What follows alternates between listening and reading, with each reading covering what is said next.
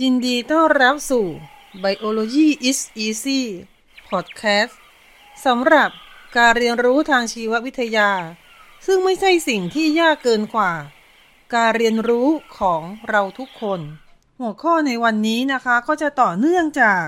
ในหัวข้อที่แล้ว ซึ่งพูดถึงปฏิกิริยา phosphorylation แบบหนึ่ง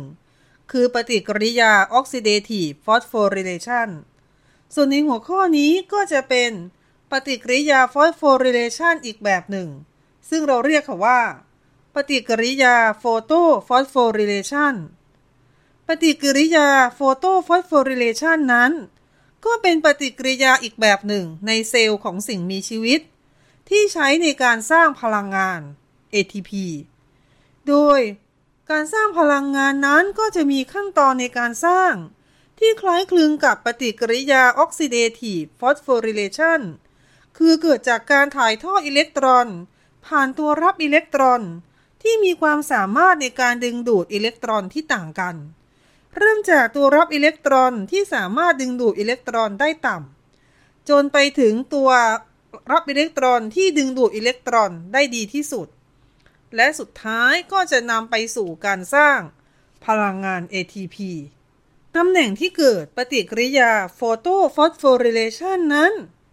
ต่างจากปฏิกิริยา oxidative phosphorylation คือเกิดขึ้นในคลอโรพลาสต์เพราะฉะนั้นเฉพาะเซลล์ที่มีคลอโรพลาสต์เท่านั้น จึงจะสามารถเกิดปฏิกิริยานี้ได้ นอกจากนั้น ตัวรับอิเล็กตรอนตัวสำคัญ ซึ่งจะเป็นตัวรับอิเล็กตรอนตัวสุดท้าย ของปฏิกิริยานี้ก็คือ nicotinamide adenine dinucleotide phosphate ตัวย่อคือ NADP บวก เมื่อรับอิเล็กตรอนแล้วจะอยู่ในรูป NADPH บวก H บวก ตัวนี้จะเป็นตัวรับอิเล็กตรอนตัวสุดท้ายในปฏิกิริยา photo phosphorylation โดย NADPH บวก H บวกนั้น ก็จะเป็นตัวให้อิเล็กตรอนที่สำคัญ ในปฏิกิริยาการตรึงคาร์บอน หรือวัฏจักร Calvin ที่จะเกิดขึ้นในขั้นตอนต่อไป นอกจากนั้นอิเล็กตรอนเริ่มต้นของปฏิกิริยา photophosphorylation ไม่ได้มาจากการย่อยสลายสารอาหาร เหมือนปฏิกิริยา oxidative phosphorylation แต่ได้มาจากน้ำและพลังงานเริ่มต้นของกระบวนการนี้ก็ได้มาจากแสงทำให้ปฏิกิริยา photophosphorylation นี้จะเกิดขึ้นได้ เมื่อมีแสงสว่างเท่านั้น ทีนี้นะคะตำแหน่งของปฏิกิริยานี้เกิดขึ้นในคลอโรพลาสต์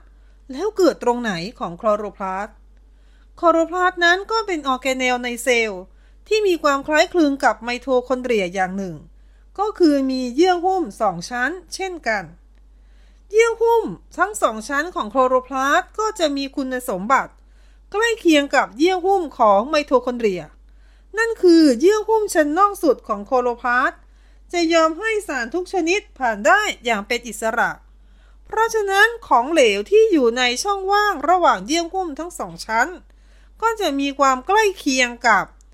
ของเหลวที่อยู่ด้านนอกของเยื่อหุ้มชั้นนอก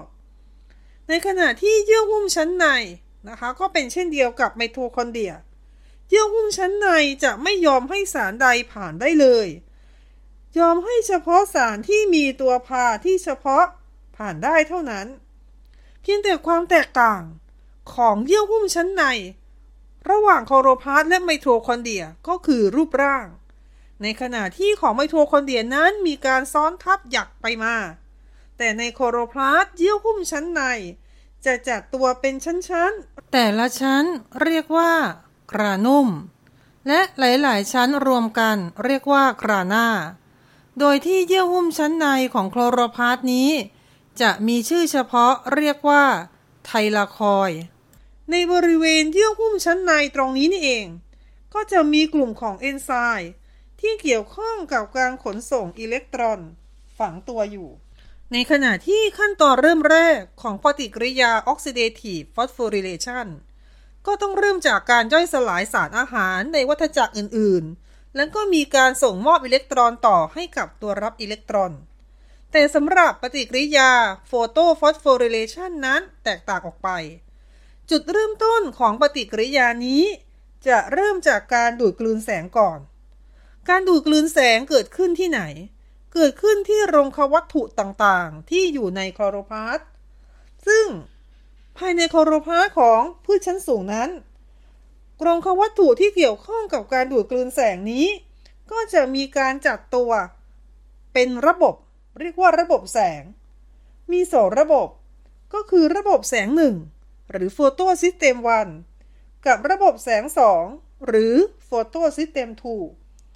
ทั้งสองตัวนี้ต่างกันอย่างไร ระบบแสงที่ 1 กับระบบแสงที่ 2 ต่างกันที่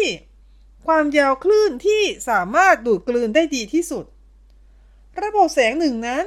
ศูนย์กลางปฏิกิริยาจะดูดกลืนคลื่น แสงที่ความยาวคลื่น 700 นาโนเมตรได้ดีที่สุด จึงเรียกว่า P700 คลอโรฟิลล์หลักของระบบแสงนี้เป็นคอโลฟิล A มากกว่า B ส่วนระบบแสง 2 หรือ photosystem 2ตรงศูนย์กลางของปฏิกิริยานั้น จะดูดกลืนคลื่นแสงที่ความยาวคลื่น 680 นาโนเมตรได้ดีที่สุด จึงเรียกว่า P680 คลอโรฟิลล์ที่อยู่ในระบบแสงนี้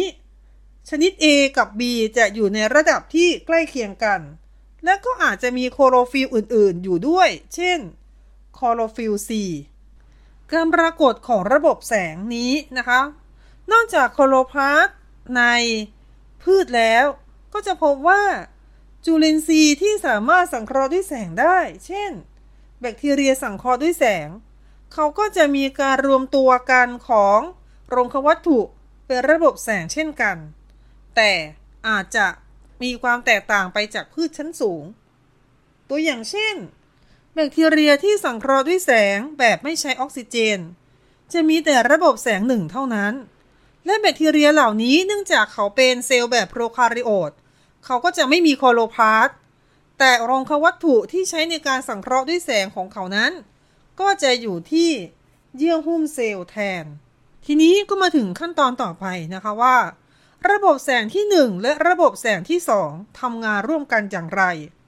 ในสภาวะปกติ หรือเป็นสภาวะที่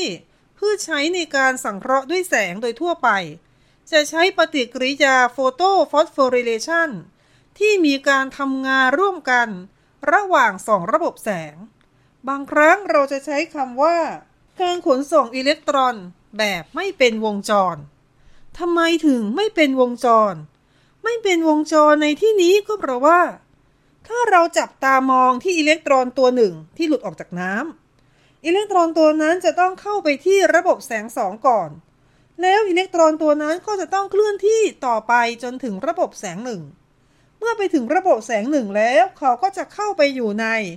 NADPS บวก S บวกจากนั้น NADPH บวก H บวกก็จะเข้าไปสู่ ปฏิกิริยาอื่น อิเล็กตรอนที่ออกจากน้ำไม่ได้วนกลับไปที่น้ำอีก นั่นก็คือไม่มีการเคลื่อนที่กลับมาที่เดิมของอิเล็กตรอน เราจึงเรียกว่าการขนส่งอิเล็กตรอนแบบไม่เป็นวงจรนั่นเองนะคะแล้วรูปแบบการขนส่งอิเล็กตรอน แบบนี้เป็นอย่างไร ขั้นตอนที่1นนะคะ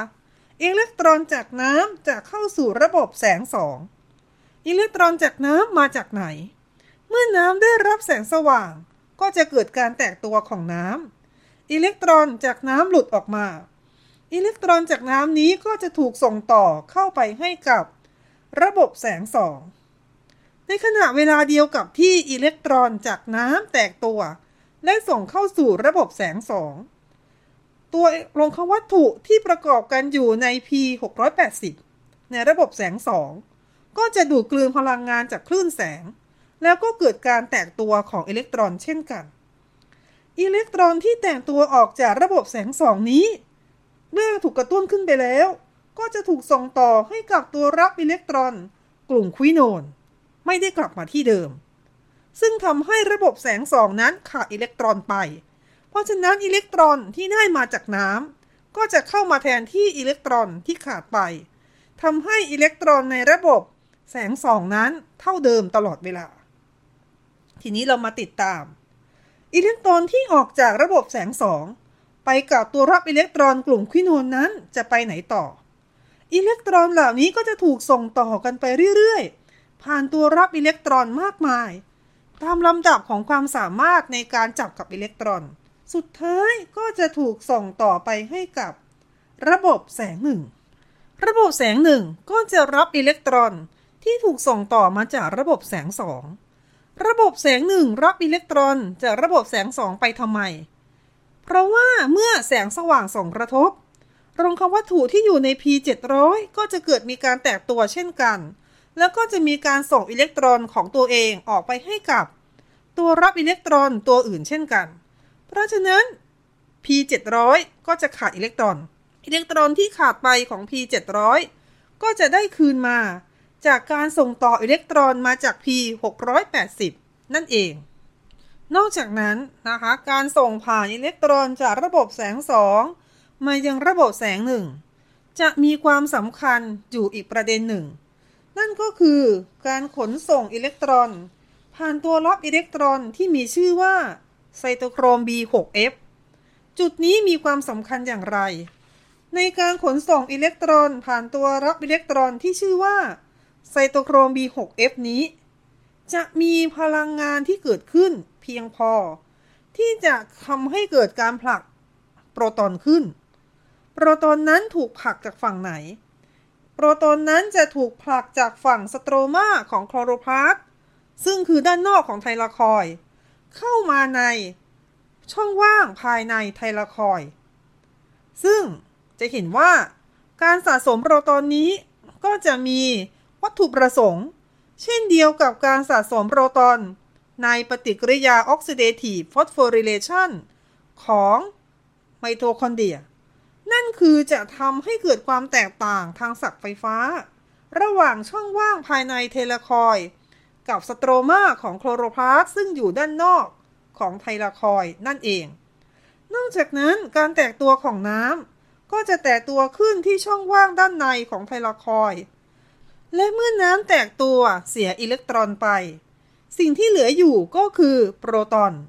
เพราะฉะนั้นก็จะเกิดการสะสมโปรตอน ที่ช่องว่างของด้านในของไทลคอย ซึ่งเขาจะกลายสภาพเป็นเสมือนขั้วบวก ในขณะที่สโตรมาของโคโลพลาสหรือด้านนอกของไทลคอยนั้น ก็จะมีปริมาณของโปรตอนน้อยกว่า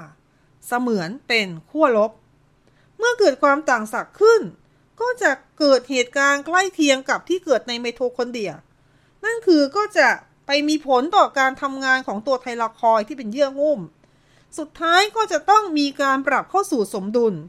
โดยปล่อยให้มีการไหลกลับของโปรตอน จากช่องว่างด้านในของไทลาคอย ออกไปสู่สโตรมาที่อยู่ด้านนอกของไทลาคอย และการไหลกลับของโปรตอนนี้ ก็จะเกิดขึ้นโดยผ่านช่องทางเฉพาะ ที่เรียกว่า ATP synthase ATP synthase นี้ก็จะมีปลายด้านที่อยู่ในสโตรมา เป็นด้านที่จะทำปฏิกิริยาจับกับ ADP เพราะฉะนั้นเมื่อโปรตอนไหลออกจากด้านในของไทลคอยผ่าน ATP synthase ออกไปสู่ด้านนอกของสโตรมา ฝั่งสโตรมาของเอนไซม์ตัวนี้ ก็จะมีการเร่งปฏิกิริยา โดยอาศัยพลังงานจากการไหลของโปรตอน ให้ ADP รวมตัวกับฟอสเฟตเกิดเป็น ATP เพราะฉะนั้นก็เช่นเดียวกับในไมโทคอนเดรีย การไหลของโปรตอนหนึ่งตัว ก็จะได้ ATP 1 โมเลกุลโดยประมาณ จะเห็นได้ว่า การขนส่งอิเล็กตรอนข้ามจากระบบแสงสองมายังระบบแสงหนึ่ง มีความสำคัญในการทำให้เกิดการสร้าง ATP ขึ้น แล้วตรงระบบแสงหนึ่งมีความสำคัญอย่างไร ตรงระบบแสงหนึ่งนั้น อย่างที่เราบอกแล้วว่า ในขณะที่ระบบแสงสองถูกกระตุ้น ระบบแสงหนึ่งก็ถูกกระตุ้น และต้องสูญเสียอิเล็กตรอนไปเช่นกัน อิเล็กตรอนจากระบบแสงหนึ่งนั้นจะถูกส่งต่อ ผ่านตัวรับอิเล็กตรอนที่หลากหลาย ไปสู่ตัวรับอิเล็กตรอนตัวสุดท้ายคือ NADP บวก มารับอิเล็กตรอนไป กลายเป็น NADPH บวก H บวก ซึ่งตัวนี้ก็คือตัวให้อิเล็กตรอนที่สำคัญในวัฏจักรคาวิน หรือขั้นตอนการตรึงคาร์บอนนั่นเอง เพราะฉะนั้น ระบบแสงหนึ่งจะมีความสำคัญ ในการสร้าง NADPH บวก H บวก ในการถ่ายทอดอิเล็กตรอน แบบไม่เป็นวงจร ในขณะที่การขนส่งอิเล็กตรอนข้าม จากระบบแสงสองมายังระบบแสงหนึ่งจะมีความสำคัญในการสร้าง ATP ในการขนส่งอิเล็กตรอนแบบไม่เป็นวงจรนะคะจุดนี้คือจุดที่สำคัญที่เราจะนำไปเทียบกับการขนส่งอิเล็กตรอนแบบเป็นวงจร แบบเป็นวงจรนี้ เป็นการถ่ายเทอิเล็กตรอนที่ไม่ใช่แบบปกติในพืช จะเกิดขึ้นในสภาวะ บางสภาวะเท่านั้น การขนส่งอิเล็กตรอนแบบเป็นวงจรนี้ จะเป็นการขนส่งอิเล็กตรอนกลับไปกลับมา ระหว่างระบบแสงหนึ่งกับไซโตโครม B6F เท่านั้น ระบบแสงสองจะไม่เข้ามาเกี่ยวข้องในการขนส่งอิเล็กตรอนแบบนี้ เพราะฉะนั้น เมื่อมีการขนส่งอิเล็กตรอนจากไซโตโครม B6F กลับมาที่ระบบแสงหนึ่ง ระบบแสงหนึ่งก็ส่งอิเล็กตรอนที่แตกตัวของตัวเองนั้น ไปให้ไซโตโครม B6F อะไรที่ขาดหายไป สิ่งที่ขาดหายไปคือ ระบบแสงหนึ่งไม่ได้ส่งอิเล็กตรอนของตัวเอง ที่ได้จากการแตกตัวจากการถูกกระตุ้นด้วยแสงนั้น ไปสู่ NAD P บวก ทำให้การขนส่งอิเล็กตรอนแบบเป็นวงจร จะไม่มีการสร้าง NAD PH บวก H บวกเกิดขึ้น แต่ในขณะเดียวกัน จากการขนส่งอิเล็กตรอนแบบไม่เป็นวงจรนั้น จุดที่ไซโตโครม B6F ไปรับอิเล็กตรอนมาจากระบบแสงสองและส่งต่อให้กับระบบแสงหนึ่งเป็นขั้นตอนที่มีการผลักโปรตอนเข้ามาสะสม ที่ช่องว่างด้านในของไทลาคอย และทำให้เกิด ความต่างศักย์ระหว่างเยื่อหุ้มเกิดขึ้น เพราะฉะนั้นเมื่อระบบแสงหนึ่งส่งอิเล็กตรอนของเขา ให้กับไซโตโครม B6F ในขณะที่ไซโตโครม B6F ก็ส่งอิเล็กตรอนกลับมา ส่งกลับไปกลับมากันแบบนี้ทำให้ทุกครั้งที่อิเล็กตรอนถูกส่งกลับมาที่ระบบแสงหนึ่ง จะมีการผลักโปรตอนเข้ามาสะสม ภายในช่องว่างของไทลาคอยขึ้น นั่นแสดงว่า แม้จะไม่มีการส่งอิเล็กตรอนไปให้ NADP บวก แต่การสะสมโปรตอนที่ด้านในของไทลาคอยยังคงอยู่ หมายความว่า ความต่างศักย์ระหว่างเยื่อหุ้ม ที่ด้านในของไทลคอยเป็นเสมือนขั้วบวก และด้านนอกเป็นเสมือนขั้วลบยังเกิดขึ้นอยู่ เพราะฉะนั้นก็จะมีการไหลกลับของโปรตอน จากช่องว่างด้านในของไทลคอย ผ่าน ATPS ออกไปสู่สโตรมายังคงเกิดขึ้น ซึ่งเมื่อสิ่งนี้เกิดขึ้นแสดงว่า ในการขนส่งอิเล็กตรอนแบบเป็นวงจรนั้น ยังคงสร้าง ATP ได้อยู่ แล้วการขนส่งอิเล็กตรอนแบบเป็นวงจร จะมีความสำคัญอย่างไร การใช้การขนส่งอิเล็กตรอนแบบนี้จะเกิดขึ้น ในสภาวะที่พืช จะได้ NADPH บวก H บวก จากปฏิกิริยาอื่นอยู่แล้วทำให้ในกระบวนการโฟโตฟอสโฟริเลชันเซลล์ต้องการแต่ ATP เท่านั้น ซึ่งในสภาวะแบบนี้ พืชก็จะใช้การขนส่งอิเล็กตรอนแบบเป็นวงจรขึ้น นะคะหรือแม้แต่ในพืชที่เผชิญกับสภาวะแล้ง การสังเคราะห์ด้วยแสงมีปัญหา พบว่าก็จะเกิดการขนส่งอิเล็กตรอน แบบเป็นวงจรเกิดขึ้นเช่นกัน ซึ่งถ้าใครสนใจในเรื่องนี้ก็อาจจะไปหาอ่านหนังสือที่เกี่ยวกับ การสังเคราะห์ด้วยแสงของพืชที่เกิดขึ้นในสภาวะแล้งป่านประกอบต่อไป ก่อนที่จะจบปฏิกิริยาโฟโตฟอสโฟริเลชัน เราก็จะมาส่งท้ายด้วยการเปรียบเทียบ ระหว่างปฏิกิริยา oxidative phosphorylation กับปฏิกิริยา photophosphorylation อีกครั้ง ซึ่งถ้าเราสังเกตให้ดี ปฏิกิริยาทั้งสองอย่างนี้จะเกิดขึ้นในทิศทาง ตรงข้ามกันเกือบทั้งหมด อะไรบ้าง ตำแหน่งที่เกิดเนี่ย ตำแหน่งที่เกิดจะเป็นอย่างเดียวกัน คือเกิดที่เยื่อหุ้มชั้นในสุดของไมโตคอนเดรีย และเยื่อหุ้มชั้นในสุดของคลอโรพลาสต์แต่ทิศทางการถ่ายเทอิเล็กตรอนเป็นอีกสิ่งหนึ่งที่ตรงกันข้ามกัน ถ้าเราจำได้นะคะ ปฏิกิริยา oxidative phosphorylation ตัวที่นำอิเล็กตรอนตัวแรกเข้าสู่ปฏิกิริยา คือ NADH บวก H บวก อิเล็กตรอนจะเริ่มจาก NADH บวก H บวก หรือ FADS 2สุดท้ายจะ ไปจบที่ก๊าซออกซิเจนได้น้ำ แต่ปฏิกิริยาโฟโตฟอสโฟริเลชันนั้นตรงกันข้าม ถ้าเราไล่ในการขนส่งอิเล็กตรอนแบบไม่เป็นวงจร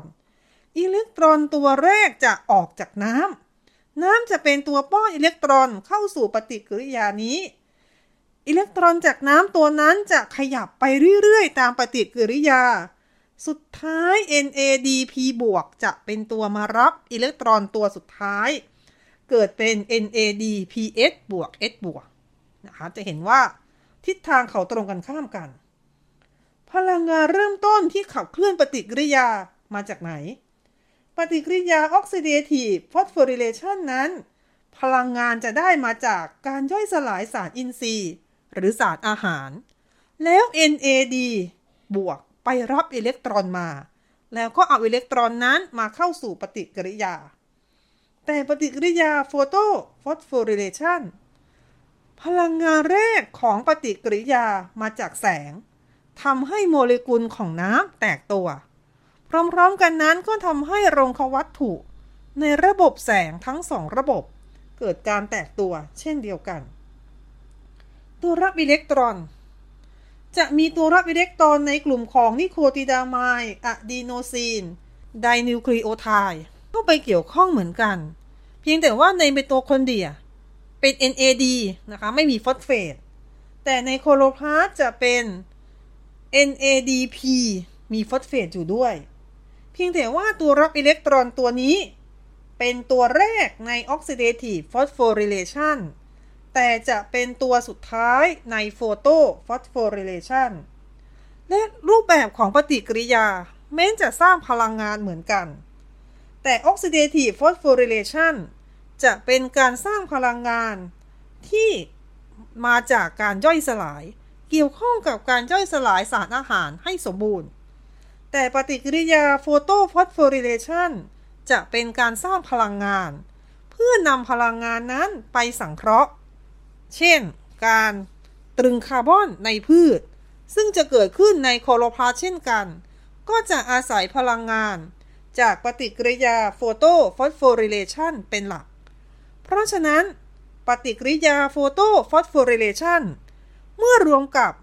การตรึงคาร์บอนหรือวัฏจักรคาวิน ก็คือเหตุการณ์ที่เกิดขึ้นในโคโลพาสของพืช ที่เราเรียกว่า การสังเคราะห์ด้วยแสง